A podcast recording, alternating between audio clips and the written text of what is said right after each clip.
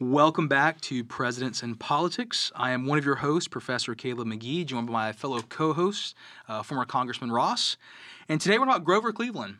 A fascinating, fascinating person. Yes. And you know, it, it's could this not be more timely today when we look at well, is Trump going to be the first person ever elected non-consecutively to the presidency? No, Because it's happened. because it happened to Grover Cleveland. And It today did. we're going to discuss both of his terms. Yes. We won't address Benjamin Harrison. We'll do that later, who was the president in between his two terms. Who didn't really do a whole lot successfully, honestly, which, we'll say that for next week. But Yeah, um, which is also why you know, somebody like Grover Cleveland gets reelected to the the White House. Yeah, because Cleveland is not.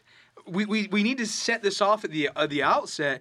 Cleveland's not a Washington or a Jefferson or a Roosevelt. He is not great of mind nor of stature. No. um, he's not that eloquent. He he's he. he's we a talk- self-made lawyer. He is, and we talk a lot about average or below average leaders, and he's one of those below average leaders. Yet he is able to successfully win an election, stay out of the White House for a term, and then come back and win again. And I think it goes to show you. You have talked about this all the time. It goes to show you a few things, and one is being at the right place at the right time, and then Yeah. two is just the providential hand of God moving behind the scenes. True. And uh, speaking of providential hand of God, I mean, his father was an itinerant Presbyterian right. m- uh, minister who died, I think, when he was 16, when, when, when Grover Cleveland Mm-hmm. was Because he was 16. preparing to go to college, and all excited about college. His dad dies; he's got to go to work now. and he goes to work Mm-hmm. and he, he, he law clerks. But what I think was fascinating is that he worked his way up as the uh, the prosecuting attorney. To, uh, became sheriff, uh, and then was drafted to become the mayor of Buffalo, where he took on corruption. That's Mm-hmm. right. He got a, he received a tremendous reputation. I mean, just three years into his his, his political career, all of a sudden he's governor of New York. Yeah. And, and he took on Tammany Hall, which was Yes. Oh. the most corrupt machine in the political machine. Imagine corruption coming out of New York. I cannot. Can, I mean, can you even fathom how that could happen in politics? Hey, this is well over a hundred and what forty years ago. Yes. Um, but I, I do want to touch on some of his background because I love that you brought this up. He is the sheriff, as you said. Yeah. And um, he will actually perform multiple executions himself. Yes. Um, and he talked about that. And this, this was in- from a leadership perspective. This was really interesting to me because he made the statement that he did not want to delegate that to one of his men and have them live with that, Right. of having to actually take a life. And he, he questioned if he could do this or not. And I, I did some more research in this.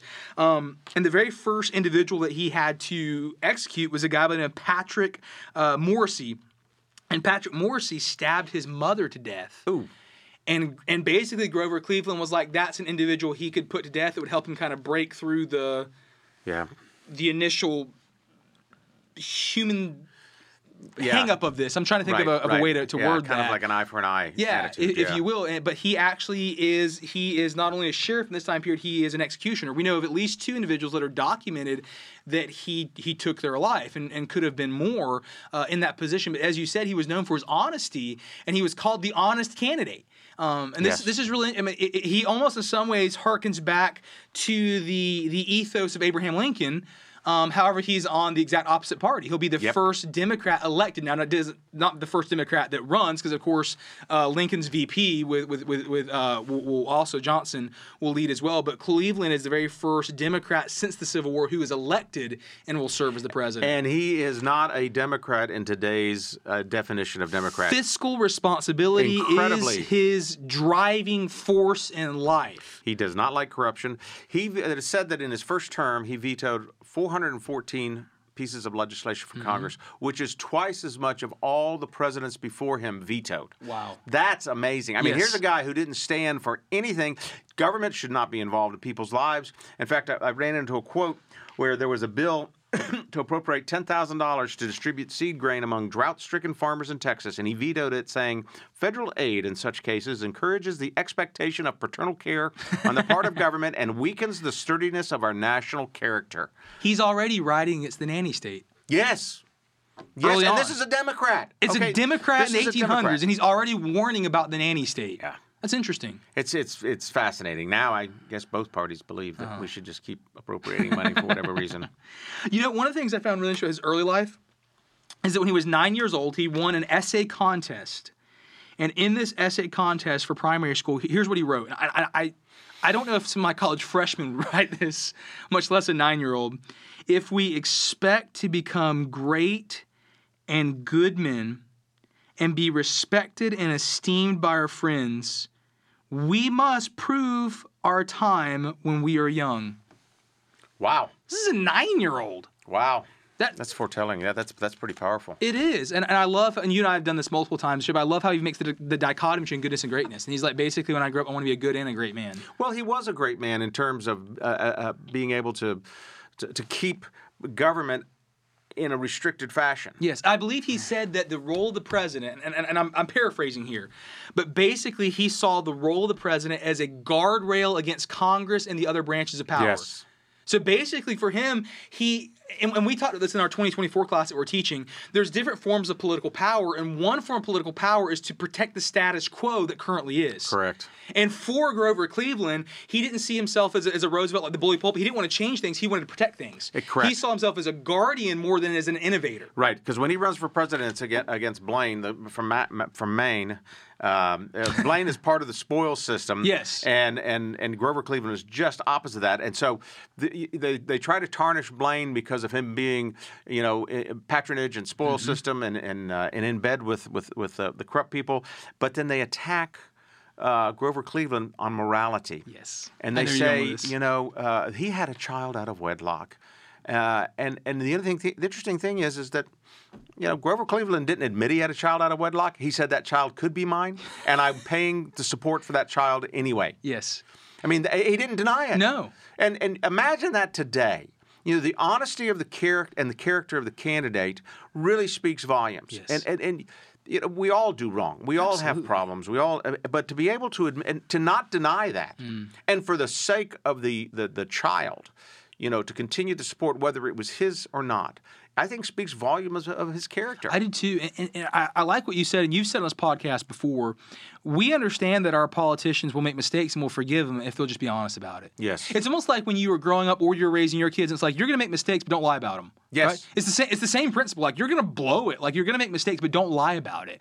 And that's kind of where, where Cleveland comes, and he's like, you know what? Honestly, that might be my kid. And I've been trying to do the honorable thing, and, and and what's what's amazing to me is that it backfires in the face of blame Yes, it because does. the whole entire like, especially he's a populist candidate in many ways. Yes. the whole entire populace is like, oh, that's honorable. We'll vote for him now. yeah, and he wins. He wins overwhelmingly. Yeah. You I mean, know? he basically, he for all intents and purposes, he admits to having a love child and sponsoring this illegitimate child, and the populace is like, pretty good guy. takes. Yeah, he takes his responsibility for his actions. Yeah. And know? Blaine, you know, Blaine's sitting there just scratching his head, going, "But wait a minute." Yeah. the political advisors told me Oh, this was going yes. to ruin him. Oh, they yeah. showed me the poll numbers, Yep, right? Yep. Yep. Oh, And it backfires. Yep. And that happens. It should happen more today. Oh my goodness, I mean, expose the hum- human nature of our candidates, and I think we'll like them a lot more. I agree. You know. Uh, That's one of the things, and, and you've heard me say this before uh, many times as well. That's one of the things that makes the Old Testament in particular so unique is that God shows the warts and all of His individuals, right? Yeah. It's not like the Catholic Church writes something called a hagiography, and a hagiography shows how everyone's perfect because they're a saint, nothing, they've never done anything wrong. The Bible's not a hagiography. The Bible shows here's Abraham, and he blew it here, here, here, and Oh, here, yeah. right? And when we look at these presidents, I think, like you said, we can relate to that to that humanity in their character if they simply go. I blew it here. I'm doing everything to make it right. Give me another chance. yeah. You know, it's it's. I, I guess it's the old saying that, that goes. You know, God doesn't choose the qualified; He qualifies the, s- those He chooses. I like and, that. And, and that's, I think we see that in some of our presidents I agree. that we've we, we've talked about, and I we agree. will talk about some more as we go on. One of the black spots in his history, which, which honestly I, I think would have been a more uh, effective smear campaign, was that he will buy his way out of the draft for the Civil War. Oh, gosh, with He- a Polish He immigrant. pays a Polish immigrant $150 to fight in his stead, and he Yeah. refuses to go and fight in the Civil War. He would have fought for the Union side, um, but he refuses to go, refuses to fight.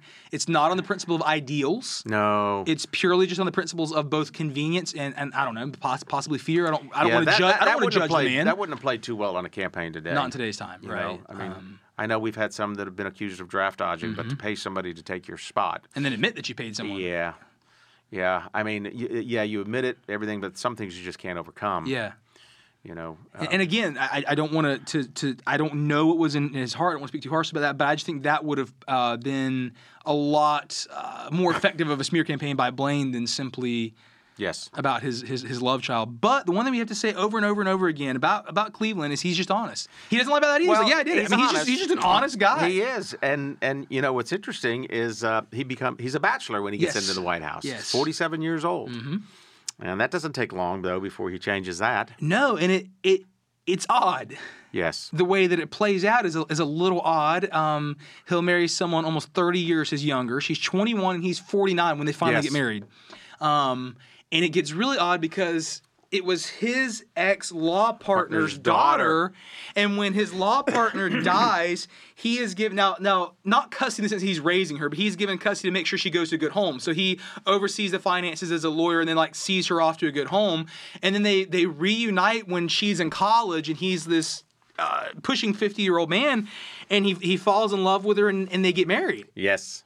And she becomes a first lady And at she- age 21. the youngest ever, and the only first lady to have two um, non con uh, consent- right. So we have that both times where non-consecutive terms, um, and she they're also the only couple to get married in the White House. That's true. They get married in the Blue Room, I believe it is. I think so. Um, and he worked all day that day because he said that he wouldn't take a day off. Worked all day that day, and they got married at seven that night when he was done working the Oval Office. Amazing. And interesting, just this is useless trivia, completely useless trivia. But um, John Philip Sousa actually does the music for the wedding with the Marine Band. kidding. Yeah, John Philip Sousa and the Marine Band come up to the Blue Room and they do the music for um, the wedding. Actually, Wow. yeah. So again, that's kind of Neat useless trivia. trivia, but No, but it's It good. might help you on Jeopardy one day. so yeah, he is, if I'm not mistaken, only the second president to get married while president, but the only president to get True. married in the White House. Yes, yes. And he had a good, you know, he created the Interstate Commerce Commission. he does. Oh, uh, because you've got the railroad now, just really, and, my and I think he goodness. was very uh, aggressive against the railroad. Uh, He had them return, I think, over 80 million Yes. acres in land Yes. that was wrongfully taken. Um, he he in, he engaged himself in strikes, uh, labor strikes. He, he was, um, in fact, as a result of I think the um, the Pullman strike, uh, the railroad strike in Chicago was was the genesis of Labor Day. Mm-hmm. Um, And and he, but he was um, he was a taskmaster. By golly, it was the letter of the law. That's what He you upheld. was. And government wasn't there for anything but to be the guardrails. Mm-hmm. It wasn't to be the provider, as we see today. Right. He was uh, afraid of the nanny state. Yeah, he was. and, he was. and that changed. So his first term, for the most part, is um, is not eventful. yeah. It's just a very kind of quiet, chill first term. His second term is going to Yeah. go off the rails. It, it goes off the rails. goes off the And, rails. and he he doesn't get reelected, even though he wins the popular vote. He he loses the electoral vote. Mm-hmm. Um, people are a little upset with him because of his nature, you know, veto- vetoing all these bills and being the way he is. Um, he loses the election, and four years later, he's drafted to run against Benjamin Harrison, who. Um, Who there's already things in the country going off the rails. We can't blame had the de- everything. depression. There's a depression of what was it, 1893? The Panic I of think? 1893, Yeah. there's, and then he'll do Yeah. the repeal of the Sherman uh, Silver Act of 1893. Yes. There's a Pullman strike of 1894. There's the overthrow of Hawaii Yeah. in what 1892, right before he comes in. So I mean, like the country is uh, an upheaval. Everything's just going off the rails, falling apart. It's one of the worst uh, economies that we've ever seen pre Great Depression. It probably is the worst economy we've ever seen pre Great Depression. Um, farmers are losing their land. Uh, It's almost the Dust Bowl all over again. The Midwest that's been so irrigated is now turning under. There's been bad weather, and it just seems like stuff is falling apart. And he comes to power, and his uh, thrift spending mindset doesn't fit well. No. With this just already falling apart economy, and it falls even deeper, and uh, he leaves very unpopular. In fact, I believe it was in 1893 that the unemployment rate falls to 25 percent. Wow, Oh, I didn't know that. I know he tried to buy. 25%. Uh, he sold bonds to buy back gold. Yes. Uh, you know, because we were on the gold standard then, and and he felt that the and, and when you do that, you go into greater debt. Yes. And Yeah, they're on the they're on the, the gold and silver standard, and he wants the silver standard completely removed, Mm-hmm. which alienates him from his Southern Democrat friends completely. So he kind of also is a man without a, a party now, which we've seen multiple times. Yes. right, and that's a dangerous place to be, isn't well, it? and that ultimately cost him his reelection uh, in his second term Mm-hmm. uh, because his party did not nominate him for reelection, mm-hmm. which is, is is a tough thing. Yeah, because there is no presidential limit at this point. No, he there could isn't. have run for a third term. Just to clarify for our listeners, Yes. um, he could have he could have run for a third term, and had they liked him, would have run for a third term. yes, he was. yeah, he was willing to do that. um, Yes. But uh, I, I read a story where in, in his uh, last term, he had developed a cancer Mm-hmm. in the roof of his mouth. That's correct. and, and not to cause alarm, he told uh, his his supporters that he was going on a fishing trip, That's correct. and Mm-hmm. actually did go out on a boat. And while it was moving, he had surgery that that gave him a replacement jaw. Mm-hmm. Uh, while the boat's moving, and, and and it wasn't discovered until after he died. that yeah, it this was. happened. I, I wrote this down. It was discovered uh, 24 years later.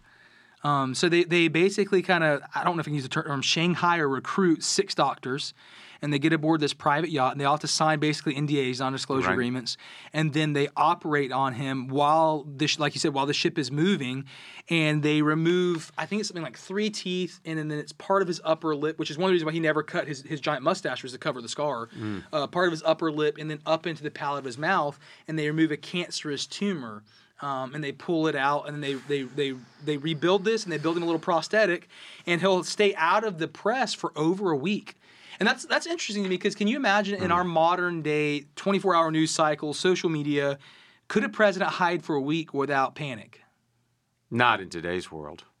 I mean, we learned about the the uh, Lloyd Austin, our uh, Secretary of Defense, being out, uh, and that took a little while. That took over a week, but th- th- that's a, a cabinet member. You know, the president. I, I don't see how, because his schedule's public record. So, Exactly. You know, you, you that couldn't happen. Yeah, and I find it interesting, kind of the difference uh, that we look at the government. So, in this time period when it finally was discovered, which was 24 years later, so time heals a lot of wounds too. No one really cared.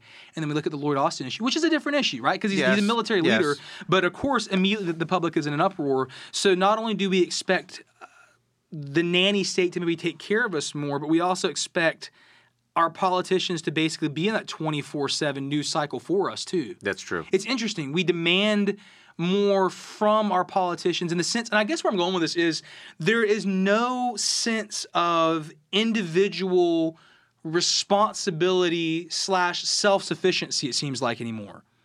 We need the government, therefore, 24 7 to take care of us. I, I think you're absolutely right. It's, the government has become the be all to end all, and what used to be, you know, the the mantra of the Republican Party is, you know, we, we want limited and less government. That's right. I think over the last couple of years, we've shown that that's just the opposite. Yeah. I mean, l- imagine this: when I was elected to Congress in, in 2010, we had a 12 trillion dollar deficit. you know, and and today. 12 years later, we're at $34 trillion. So $22 trillion has been accumulated by both parties. By both parties. That's right. And, and and it's not the issue that it should be, and that's unfortunate. Mm-hmm. Uh, but I think it's because, back to your point, that this has become the nanny state, the Yeah. be all to end all for everybody. we demand more. You know, well, look at what we're happen- having right now. You know, with the NCAA transfer portal and all what's going on in college Mm-hmm. football. Well, let's let Congress take a look at it and see what they can do. because Congress Oh. needs to de- determine college athletics. Yes. That is exactly Imagine that coming before Grover Cleveland as president. Yes, because that is the role of Congress, of government, Yeah. is to determine what 19 year olds do on the football field. Yes, it's it's that's where we've gone. That's where we've evolved since Grover Cleveland was president 140 years ago. Yes. is th- instead of having somebody who has the wherewithal to say, no, this is not a function of government, and it's not good for the country to Mm-hmm. make right. it a function of government right. because it creates a dependency, now we're like, government is going to do everything for you. And one of the scary things about government is once it begins to grow, there are very few leaders that will ever peel it back. Oh, I- I- abs- yeah. Thinking back, I mean, it, it- you'd probably have to go back to the 80s when Reagan started peeling back some of the layers, and then pre Reagan, Show me a tax that uh, they ever got rid of. exactly. You know? I mean, y- y- you know, once it's there, the, and it's, but it also has to do with, you know, the, the, the process. You know, Yes. baseline budgeting in government is we give you a million dollars to spend this year, and if you don't spend it, then we won't give you that next Mm-hmm. right. year. So they have no incentive to be frugal, to be right. efficient. They spend the million dollars, and next year they ask for a million two. And that's how you can. You, it, it's it's a it's a warped It system in is that a warped regard. system. And, and there's no incentive for being frugal. In fact, there's actually punishment for yeah, being there is. frugal. There is, yeah. so it, it, is, it is it is it is a warp system from from from the beginning. Um, but yeah, so like you said, he he actually and also I don't, I don't know if you read this or not, but when he is having his surgery, he doesn't like his VP. His VP is Stevenson. and Stevenson was just a Right. strange guy, and he doesn't want Stevenson to know that he's having an operation because he doesn't want him trying to power grab. So and this is this is comical, but it's very clever. So what he does is he sends Stevenson on a goodwill tour to the uh, North Pacific West. Wow. Because there's, of course, no planes, no cars, of course, it's the 1800s. So he has to get on a train and ride all the way across America up to like pretty recent territory that's been acquired, like Oregon, and he's gone for like three weeks. So when he gets back, he's, he's pretty healed up. Basically, like, I don't want you to have anything to do with this, and if something goes wrong, I don't really Let's want send you him here outta here, either. yep. Yeah. Wow. So, eh, and politically, it's it's smart It- though. it- yeah. But let's talk about some of these issues. in uh, his second term. And, and of course, we, we have to start with the Panic of 1893 Yes. because we, we talk about this over and over and over again because we're on we're, today we're on the 22nd and 24th presidents a little different so we're, we're, we're 23 presidents in uh, 22 i guess because he has it again and yet the one thing we keep coming back to is the importance of the economy right and, and you and i made reference to this before but, but bill clinton or it was his chief of staff made a statement so many years ago it's the economy stupid Yeah. and if there is a diametric shift in 2024, as we can predict there possibly could be, strong possibility, the economy will be the number one reason why. Absolutely. It's it's the economy. Over and over and over again, it's Mm-hmm. the economy. Nothing will get a candidate or even a seated candidate voted out faster than a poor economy. Yeah, I mean, look what happened in 1992 uh, with with George H. W. Bush. Yes. You know, probably one of the most popular candidates ever after the Gulf War. Read my lips. Yep, and says No new that, taxes. and no new taxes, and sure enough, he signs into law new taxes, and the economy goes south, and people say, and that's when Clinton comes Uh, up mm-hmm. and says, you know, it's the economy, stupid. And then holds two terms because he holds a very good economic standpoint. Yes, yes, Yeah. Last president to ever balance a budget. Imagine that, right? Yeah, yeah, and that's been a while. Yeah, that has. Uh, 90, what was that, 90? Uh, yeah, 90, Ninety- 92 to ninety uh, to two thousand. Yeah, that's right. Because then W comes in 2000. Yeah. So yeah, that's been quite a while. One of the things that um, I guess we could say that, he, that, he, that Grover does well, Grover Cleveland does very well, is that when he steps in, one of the issues that's taking place is the annexation of Hawaii. And I don't know how much you're familiar with the history of this, but it- it's I'm not. done. It's done in a very can we use the term diabolical way? So basically, what's going on? Just to give a very quick overview, is that Hawaii was a sugarcane state. Mm-hmm. Um, it's not a state yet. Uh, It's just a, kind of a territory, but Hawaii still has a monarchy. They still have a royal family. But we we had this accord. where We worked with them. So the Queen of Hawaii uh, basically is, is, is pushed out for all intents. I won't get into much of the history. It's pushed out for all intents and purposes, and there is a, a provisional government set up of, of, of basically white sugarcane farmers, and these white sugarcane farmers uh, just start basically running the whole territory. Grover Cleveland comes to power and he condemns the whole thing. He said, "This is wrong." Reinstate the queen, and he, as a president, Wow. actually tells this provisional government, "You must reinstate the Hawaiian monarchy." They refuse him, and they actually set up armaments uh, that basically say, "If you send the Marines over, we'll fight you." Cleveland doesn't push the issue, but he doesn't want to look weak either, so he just kicks the whole thing over to Congress and then steps away from it I did not know that. and Congress won't really do anything about it, uh, at Mm-hmm. least not for a temporary period of time. Eventually, they will take the Hawaiian Queen, they'll put her on trial. The whole thing is a debacle. And then eventually, uh, America, to kind of cover it, just quickly annexes it and makes it a state. Wow. Um, but it, the whole thing is a debacle. And Cleveland actually says that morally, I mean, he's a PK, right? He's a pastor's kid. He Right. says he's a man of faith. Um, he says morally this is wrong, and basically, as the president, I am publicly condemning this Mm. and won't stand for this. Um, but, the But didn't he do presidential it? office is so uh, not as powerful as it is now, he doesn't do anything about it And that's interesting because in the Pullman strike in Chicago, he sends in the Fiddle Troops. and shoots into the crowd. Yeah, yeah, yeah. To enforce an injunction against the uh, the workers, the striking workers. And maybe as a as a, a self trained lawyer, maybe it's his understanding of law that because it's a territory, he can't have as much power. True. I don't know. And- I don't know what his and, you mindset maybe was. he doesn't feel like he has the jurisdiction. Maybe not. And in, and in the United States, he does. and you've pointed this out, but he and before he's he's he's a rule man. He's is a that rule- guy who just carries the rule book around with Right. him, right? That, that's just like his mindset. He's frugal. He's balanced budget. He's to the letter of the law, right? Yeah. That's that's who he is. And, and what's interesting, and not not only that, but he's also gracious because when he runs against Benjamin Harrison Mm-hmm. uh, for his second term, um, B- Benjamin Harrison's wife is suffering from tuberculosis, and Harrison can't cannot campaign. So, out of respect, Grover Cleveland doesn't campaign. Can you imagine a probably politician one of the in most today's quiet time? presidential elections you know that, that we've ever had, and he wins, but he respects his opponent's con- condition, if you will, and Civility. yeah, That'd be nice. yeah, to see again by both candidates yeah. and by supporters. That's one thing that I think we miss is that we say, well, the candidates are screaming and yelling at each other. Well, it's a representative form of government, and you're doing the same thing. Yeah, What do you expect? I agree. Um, I, what, uh, the whole idea between Plato and Aristotle, both when you read early on, is that basically uh, the the state, the polis, gets the candidate they deserve, right? Exactly. And that's been said so much in modern day times. that That's a Greek concept. Like the is. polis gets the candidate they deserve. it's representing who you are as a people group. You're right. And that's kind of scary for us in the last several. Well, it's really scary is if you don't vote. Uh, You have no choice in what you get then. Yes. You know? Absolutely. No, but he is a man of faith. And, and I wrote this quote down. I found this really, really interesting. He made this statement I have always felt that my training as a minister's son has been more valuable to me as a strengthening influence than any other incident in my life. Wow. I'm a PK, so I kind of get that. Yeah, I understand where he's coming yeah. from. But he says that growing up as a pastor's son and seeing the way that his dad conducted himself, the ethics, the integrity, he said that created more of a preparedness to be president than any other experience he had in his life. Well, that's not only powerful, but it's also true. I mean, Yes. the way he, he he he exercised his constitutional duties as president, I think, were, were pretty admirable. They were so restrained, Very restrained. very restrained. Yeah, unimaginative, some would say, because Yes. he, you know, but and that may have cost him uh, his, his his reelection the first time. Mm-hmm. Of course, he didn't get nominated again, and William Jennings Bryan was in his stead, and William Jennings Bryan lost that uh, uh, election. Yes, he did. So But he he's not an innovator.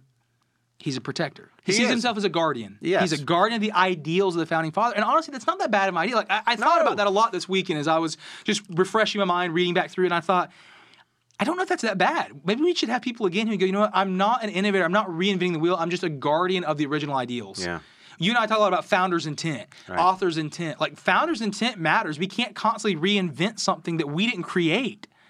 yeah, he's a steward of the people's trust, Yeah. which is hard to imagine anymore. that's an interesting concept. Um, he also made again th- in- in closing. He also said that the only reason why he was successful in political office was because of the prayers of his mother. Wow, the intercessory prayers. You I love like that. that. I love that. I like that. I- Yeah, I can relate. just uh, me too, me too, in a very very large way. Um, but I, I just feel like to have leaders who would yet again stand up and say we want to do things the right way, and we want to guard and protect founders' intent yeah, and be fiscally responsible while doing it. yeah. Now, Fiscally did, did he do responsible. everything right? No. None of me. None of No. them ever will. There- None there- of them ever will. There's some weird stuff, and of course, uh, the, his marriage was odd. But again, I mean, you know, she she's an adult when he marries, or we don't Yeah. see anything that there's Right. anything going on before that. But it's still super odd. Um, Yeah. Because up until that point, I think he's she had even said in her own right that she considered him like an uncle until she marries him. I'm just like this. That's just not. That's Uh, yeah. creepy. That's it's it's really weird. Um, but then later she'll write that she had a super happy marriage. They were married for like 22 years, and how she she loved him. She's she's got this happy marriage, but it, it's it's it's a really odd thing. It's it's a Yeah. super odd. Probably wouldn't be creepy. accepted. Yeah. No, and, and probably rightfully so, right? It's, Yeah. it's it's just a creepy deal. It's like some kind of Alabama thing, right? Oh, yeah. Oh, Where you're- Like Jerry Lee Lewis marrying his cousin, you know? right? So yeah, it's or the Roosevelts who marry their cousins. Yes, you're right. I mean, Yes. it's a Yeah. presidential thing. I don't know. It's Yes. it's weird. Um, but yeah, so that kind of that's a that's a weird note to end on. By the way, we're kind of ending on But it is unusual, and it is probably the only time we've seen that in uh, the White House. So yes. it's probably yes. not a bad way to end it. Uh, I guess not. We can end on the oddity, right? Yes. But Grover Cleveland, fiscally responsible Democrat, as we talk about oddities, Yes, very much so. and uh, saw himself not as uh, as an inventor, but saw himself as a guardian of the founder's intent, which is something good to, for us to think about. I agree. All right. Thank you. Next week, we will uh, continue on our journey. Yes. Thank you.